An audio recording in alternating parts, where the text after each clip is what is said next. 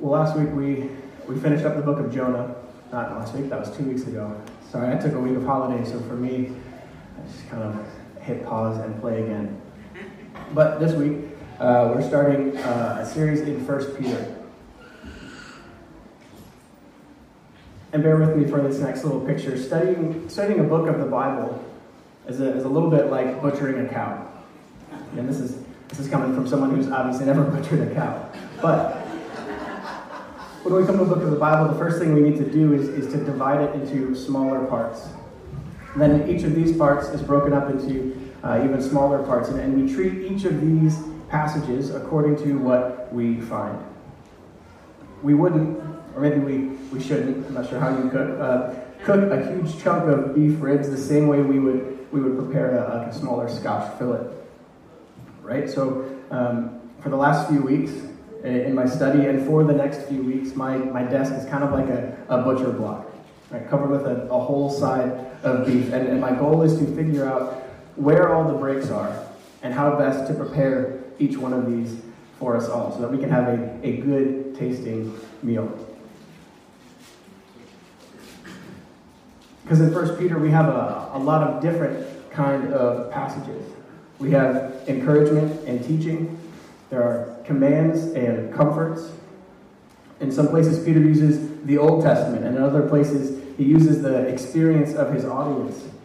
And there are different themes throughout the whole book. There's hope and salvation, suffering, holiness, purity, and Christian living. And these themes run throughout the whole book. So, part of my focus is to direct, correctly divide this book into passages and then prepare a spiritual meal for us all from the Word of God. And as we study together, I want to make sure that I don't prepare a meal for you in a way that it isn't meant to be eaten. Right? So if, if Peter's focus is hope, what I say should leave you encouraged, not feeling judged or condemned. If the focus of our passage is the, the change that comes to us when we believe in Jesus Christ, the sermon should reflect this in calling us all to live holy lives.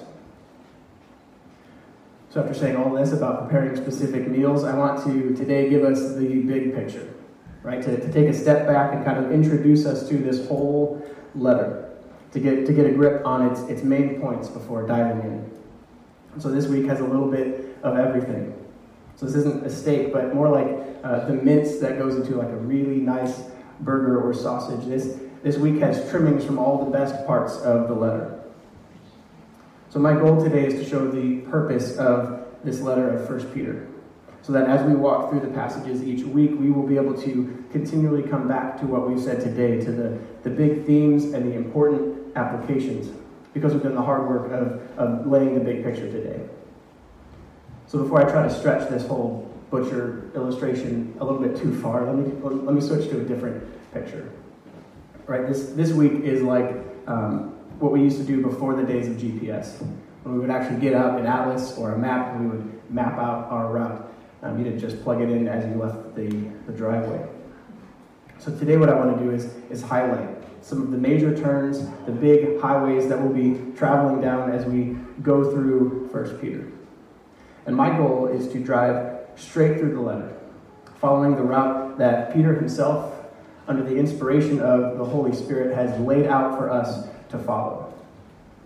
Right, but, but before we start this overview and, and turn to the Word, would you pray with me again as we, as we come to God's Word? Holy Spirit, breath of God, you, you have breathed out this Word. In it is encouragement and hope and life. In this Word, we are refreshed because its source is in you, the wellspring of life. So, Heavenly Father, you have, you have carried you have carried this word through 2,000 years and set it before us today. We ask now that you would carry it that step further by your Holy Spirit and bring it to bear on our hearts, that we might learn to live like Christ. Would you shine your light on the passages of this book, on each and every page, so that we might see and hear your word today as coming from heaven, and so that we might be changed into the image of Christ, who loved us and who gave himself up for us, the righteous for the unrighteous. We pray this in, in his name and for your never ending fame and glory. Amen. Well, as we turn to 1 Peter, it's, it's different than most of the other letters in the New Testament. All of the letters in the New Testament were written with a specific purpose. Sorry, all, all of them were written with a purpose, but most of them are written with a very specific purpose. Right? We saw a, about a year ago that First John was written to protect the church from false teaching. The book of Galatians was written to correct a, a dangerous heresy, a dangerous teaching that added circumcision to faith. So that in order to become a Christian, you had to become a Jew first. Romans was written to the church in Rome that had a, a few problems, but one of the big ones was racial division in the church between Jews and Gentiles. And another letter, Philippians, is a thank you letter from Paul to this church who supported him while he was doing missions work. So, a lot of the letters in the New Testament have a very specific purpose, right? They are, they are true and they're useful to us because they are God's word, but they were written to a specific church at a specific time, sometimes addressing a specific issue in that church. But First Peter is not like this. If you look at, at verse 1 and 2, First Peter was written to five uh, churches in, in five different regions um, in, in what is now the country of Turkey. Right? And these five regions stretch across the entire landscape of the country. They cover a whole 334,000 square kilometers. If you're like me, that number really doesn't mean much to you at all. Um, I, I, did a little bit of digging. New Zealand is 262,000 square kilometers. So the, the church that, that Peter is writing to, they were spread across an area that is one third bigger again than New Zealand is. This is a, this is a big area. And so the letter has to address the churches throughout this whole, this whole range. And so instead of um, addressing specific issues, it addresses shared issues. Right? And then because these are shared issues, the solutions that Peter gives are shared as well. Where we have common problems, we also have common solutions. So, like we said, when, when Paul addresses issues that, that might um, come up for Christians in Rome or in Corinth, but maybe not in Snell's Beach, Peter addresses issues that all Christians face that we can easily apply to our lives. So, First Peter gives us answers to questions that we face today, questions that we faced even this last year. As I've been studying, one writer put it really well. First Peter shows how the gospel of Jesus Christ is the foundation for the Christian life, the life that we live in the middle of a culture that rejects Christ. This message is something that we can always take and always apply to our lives. So as we as we dive into this kind of overview, we should keep our ears and eyes open to hear how the Spirit might be speaking through His Word. We should keep our eyes open for application because it is especially easy to apply this letter to our lives. And there are two applications, I think, two big main points that are especially obvious when we read 1 Peter. The first is that Christians are to be people marked by a holy hope. And the second is that Christians should be a people of steadfast suffering. So these will be the two, the two big things that we see throughout the whole letter holy hope and steadfast suffering. Let's take a, a closer look at each of these as we fly through this whole letter. So, first is holy hope. You might be asking, why is this such an obvious application from the letter? And what does it even, what does it even mean? Where does Christian hope come from? And, and what is the exact connection between hope and holiness? Those don't really go together um, that naturally. At least it doesn't seem like it. Well, in 1 Peter, I see at least three three different um, parts to this, this holy hope. And these, uh, this, this hope that is uh, uniquely a Christian hope, right? The people who don't know God don't have the same hope that we do. And so these are the three parts that, that Peter brings to us. First, every Christian has a secure salvation. Second, every Christian should have an eager expectation. And third, every Christian should, should live with purified patterns for a, a new life. These three things, according to Peter, are some of the things that make up this holy hope our secure salvation, our eager expectation, and purified patterns for living. In the next few weeks, or maybe months, um, when we study this letter, we will see all of these things a little bit more closely. But again, today, let me just show you a little bit of where each of these ideas come from.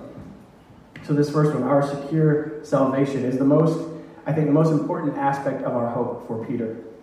And it is, it is throughout the entire letter. Even from the, the very beginning, we read this in, in verse 1, sorry, chapter 1, verse 3, that we read earlier. Blessed be the God and Father of our Lord Jesus Christ. He has caused us to be born again. God has caused us to be born again. My son Thomas, who the, the Lord blessed us with a, a few months ago, how much did he contribute to his birth? Anything? No, he was he was born. He was begotten. Right? And, and Peter speaks of our salvation very much as a work of God. He, he goes on after verse 3, he says, um, God has regenerated us. God has caused us to be born again through the resurrection of Jesus. So, just as God raised Jesus from physical death, he has raised our spiritually dead souls to new life. And our salvation is secure because in verse 5, Peter says our salvation is guarded by God's power. It is a, a work of God and it is guarded by God. And if this isn't enough to convince you, chapters um, chapter 1, verses 18 and 19 later say this that we were ransomed. We were ransomed from our powerless way of living with the precious blood of Jesus Christ. God ransomed us. Right? Like a, like a hostage that someone else pays a ransom for. You don't break yourself out of something like that. Someone has to come rescue you. I don't, I don't think I have time to go through all the references that I have for God's work and our salvation, so I'll just get to the last one, and probably the best one. In chapter 5, verse 10, Peter says this that the God of all grace, who has called you to his eternal glory in Christ, will himself restore, confirm, strengthen, and establish you. Praise God, we have a salvation that is secure because God is at work in us by his Holy Spirit to keep us to keep us who have faith in Christ. But again, this is only one piece of this holy hope that, that every Christian should have. Every Christian should also have this second part, this eager expectation that I mentioned. Often we, we talk about salvation like it's, it's just here and now, right? It's, it's like an insurance policy that, that once you pay um, your fee, you're covered right? And you actually kind of hope that you don't have to cash in on this insurance policy. But that's not salvation at all. Our salvation as Christians is mostly future. Right? You can all throughout the New Testament, our salvation is future oriented. And chapter 1, verse 5 says that, that we, by God's power, are being guarded. Right? That's, that's a security. But we're being guarded for a salvation that's ready to be revealed in the last time. Right? Not yet just before this, in, in verse 4, Peter says, Our inheritance is kept in heaven for us.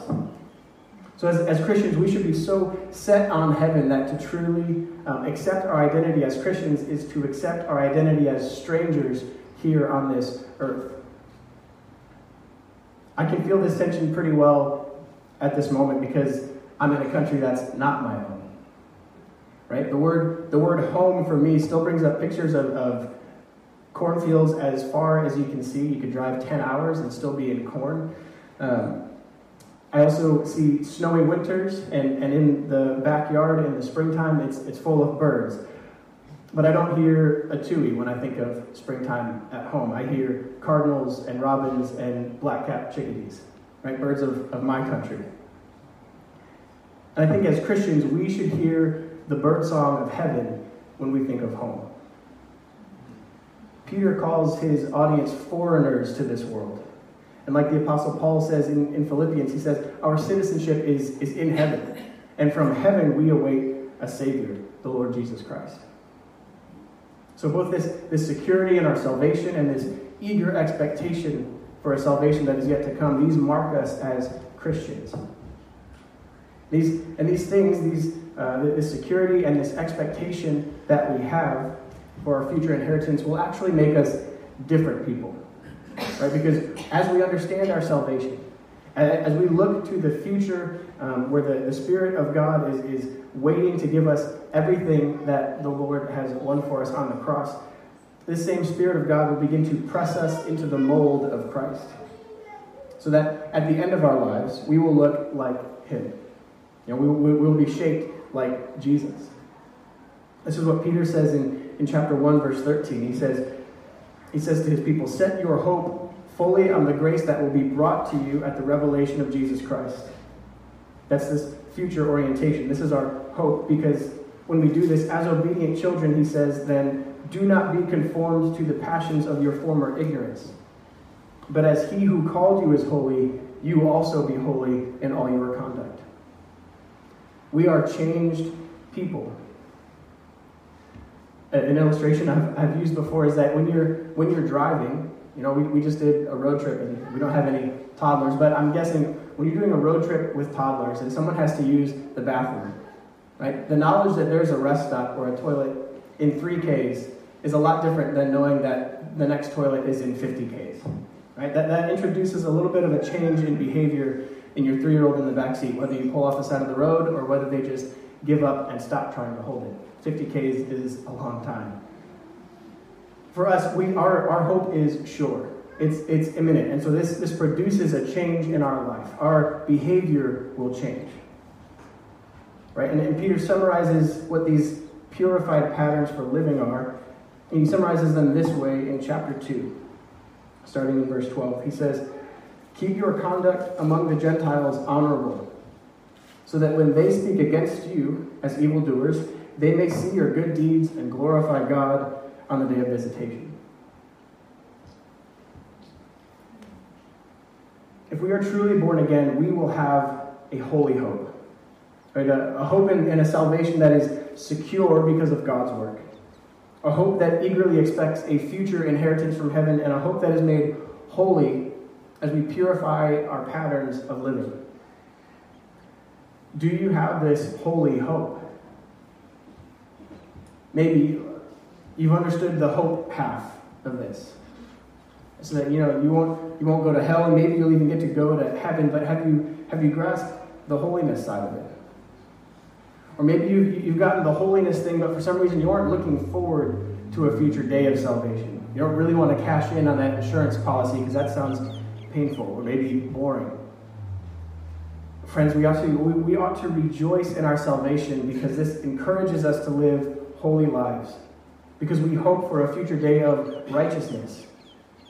If our salvation does not give us hope, I think we need to stop and consider whether we are whether we have truly grasped the gospel. And if our salvation does not demand and empower holiness in our lives, how real can it be? If, if holy hope is this, this first main highway that we're, we're taking through the letter of First Peter, now we are kind of merging onto a second highway. Right, the second one is steadfast suffering. Steadfast suffering. Really, maybe to, to change the picture again, these two themes are more like the, the two chains that hold up a swing on the playground.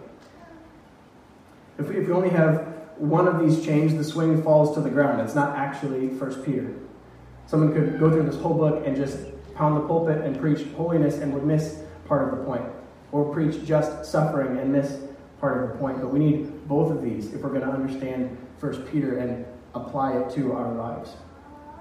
Peter says that the Christian life has both holy hope and steadfast suffering. And just like the chains on the swing, each of these is made up of, of individual links. So I just, I just want to point out three of the links that Peter gives us in this second chain of steadfast suffering. As Christians, we are called to suffer, to suffer as strangers in society, to suffer in self denial, and to suffer as people who share in Christ. If we as, as Christians are called to live lives of, of holy hope, this will mean that, that we cut ties with some of the ways that we used to live. Right? As, as Christians, we have a completely new set of values and a, a different foundation that we use for making decisions than the world around us has. Should we really be surprised when this world, which rejects God, also rejects us? Throughout this letter, we are called to follow the example of Jesus when he went to the cross, to endure suffering with patience, even dealing with gentleness and respect towards those who are slandering us and, and persecuting us, to endure suffering with patience because of our faith. It makes me squirm to, to think back at this last year going through the filter of chapter 2, verses 20 through 23. That shows us the example of Jesus and how he endured suffering even when it was wrong. He was the perfect, sinless Son of God, and he was slandered. He was um, accused wrongfully of things that he did not do, and he was put to death for it. But he never opened his mouth. And, and Peter says Jesus provided an example for us in how we suffer in this world. So it's, it's hard for me to think through this last year, through this filter, without squirming at least a little bit. Do we really patiently suffer as Christ did, even when this suffering against us is unjust, even if we know we are right? Peter reminds us to keep our eyes fixed on the hope of our salvation because this will change even how we respond to the culture around us. Right? We, we suffer as strangers in society because we are no longer a part of this world. Our citizenship is in heaven. We can put up with more than other people can because we're not set here. We have our eyes fixed forward. This is the first, the first bit of suffering that Peter calls us to. The second bit that Peter calls us to is suffering by denying ourselves. Right? Suffering by self denial is how Peter describes the Christian who battles against sin. We're used to Paul kind of talking in terms of, of temptation and, and things like this, but, but Peter talks about our, our battle with sin as a kind of suffering. In chapter 4, verses 1 and 2, Peter says, Since Christ suffered in the flesh, arm yourselves with the same way of thinking. Because whoever has suffered in the flesh has ceased from sin, and this is the important part, so as to live for the rest of the time in the flesh, no longer for human passions but for the will of God. Peter describes the, the Christian pursuit of holiness in terms of suffering. Right, one, one writer that I read brings this out very clearly. Here's what, here's what it said. Even Christians who do not suffer persecution for the faith are called to the suffering of self. Right? We often think of sin, they say, as, as being motivated by temptation or pleasure, but maybe the real power of sin lies in trying to avoid pain and suffering. It is better to suffer unfulfilled needs and desires than it is to sin. So, thinking about this quote, we, we see that we suffer as Christians in, in this way that by denying ourselves the pattern of life that we used to have, we, we heap up unfulfilled needs and desires. And this is, this is in some ways a, a kind of suffering a suffering that our world does not understand because our world sees every desire as something that needs to be fulfilled immediately, rather than there might be a good reason for not fulfilling a desire. And as Christians, we do not respond in anger when tempted. We, we reject the patterns that would pull us into sins, even if the, the moment of sin looks like a, very fulfilling option. Right? Again, we follow this example of, of Jesus Christ, who did not respond to the people who slandered him by returning insults. He didn't respond in anger, but instead he trusted, Peter says, that God would judge with righteousness on the last day. We have a, a different relationship to sin, a different relationship to our desires than those around us. So, both of these two kinds of suffering, whether as strangers in our society or whether suffering in self denial, both of these connect to this third kind of suffering that Peter talks about um, following the pattern of Jesus Christ, who suffered. In chapter 4, we read this Beloved, do not be surprised at the fiery trial when it comes upon you to test you, as though something strange were happening to you. But rejoice because you share Christ's sufferings. If you are insulted for the name of Christ, you are blessed. If we as Christians suffer because of our relationship with Christ, we Peter says, we share in his suffering. Paul said to his disciple Timothy in 2 Timothy that all who desire to live a godly life in Christ Jesus will be persecuted. Should it really surprise us then if, when we live like Christ, we are rejected like Christ? Or should we instead be more surprised when we who claim to be followers of this rejected and murdered Savior are accepted and understood by the culture around us? Should it surprise us if we live like Christ, we are rejected by Christ? Or should it surprise us when we live like Satan? Or, I'm sorry, we, we profess Christ and are welcomed by Satan's world. Peter encourages us to patiently endure suffering because we share in the sufferings of Jesus. So this, this is our roadmap through the book. It's pretty quick, a little short, but this is our roadmap. These two things, holy hope and steadfast suffering. These are the two chains that, that connect to everything that is said in this letter. The hope that we have in heaven as believers is grounded in our sure and secure salvation and, and in an eager expectation of an inheritance that is coming to us. Our holy hope also leads to a, a change of life where we, where we purify our patterns for living because the one who has called us is holy. So as we, as we walk through First Peter, this idea of holy hope and this idea of steadfast suffering will come up again and again. First Peter was written to this ancient church. This ancient church uh, to, to strengthen and to encourage them because the culture around them was getting more and more hostile to Christianity. But I think today we are in a pretty similar position. Right? More and more, our culture just cannot understand the values that we find in this book that God has revealed in his character and his person and his word. We are, we are more and more pushed to the, the fringes of society again as, as the whole moral compass of our culture is shifting.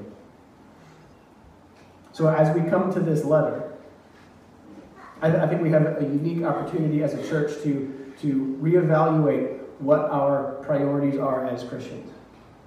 And I think the most important thing we can do as we come to this letter is to read it. Right? Do you, do you want to know how to have a, a good witness for Jesus Christ at your place of work or with your family or at school? Read this letter.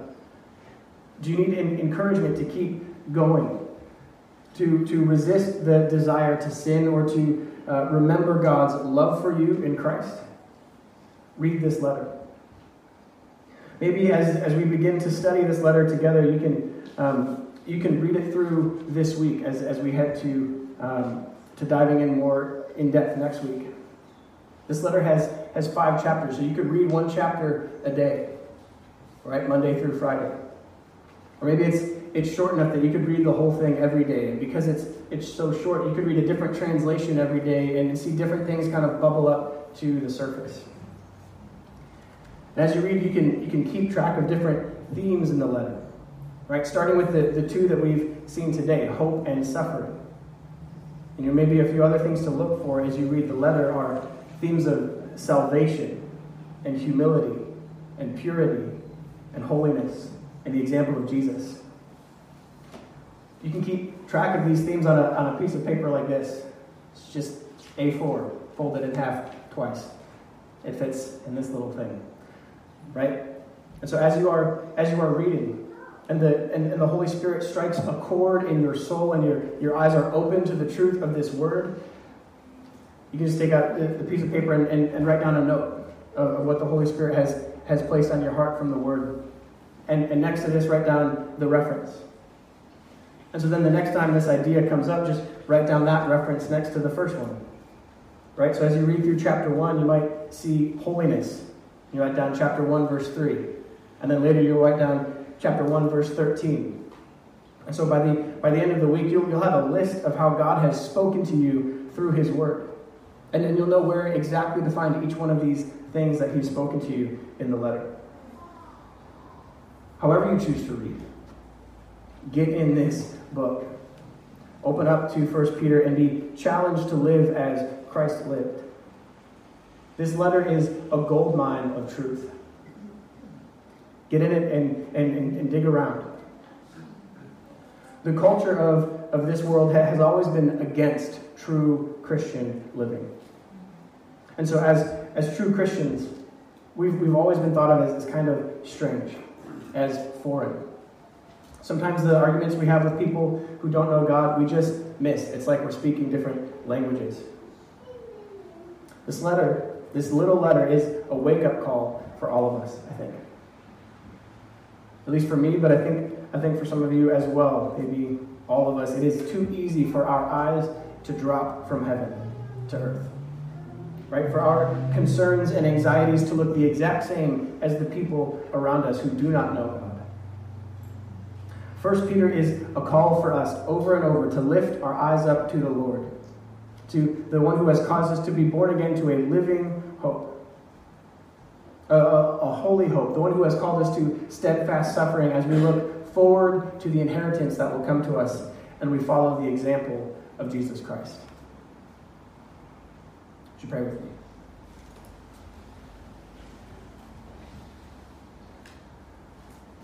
So, God, as we stand before you under the teaching of your word, would you fill us with hope and joy that cannot be put into words?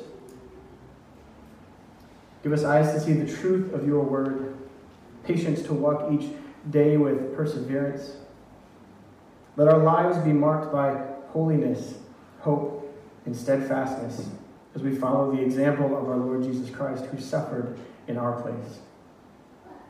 Teach us as your people to reflect your holy and good character by your Holy Spirit, would you set us apart and mark us as exiles, strangers on this earth?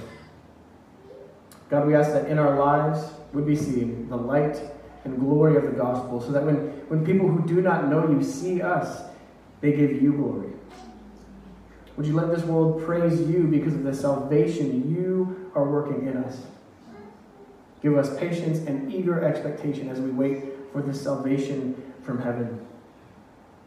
It is to you that we give all our, our praise and our honor and our thanks for all that you've done and for all that you are. Amen. Amen.